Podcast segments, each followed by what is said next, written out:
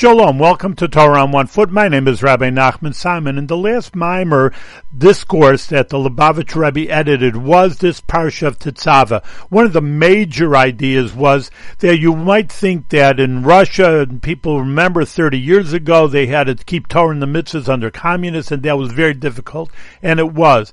But then the Rebbe says an incredible thing that here we are in a in an abundant nation, and no one's bothering us to do the Torah and the mitzvahs. Actually, it's more difficult to keep Torah and the mitzvahs in our situation. And really, as we see it in fact, and no one's stopping anybody from going to shul or keeping Shabbos or keeping kosher and etc. etc. all the and the mitzvahs. But we find that it is difficult. People aren't doing it for one reason or the other. So doing the mitzvahs today in America is actually the greatest self-sacrifice that even better than in Russia under communist Russia.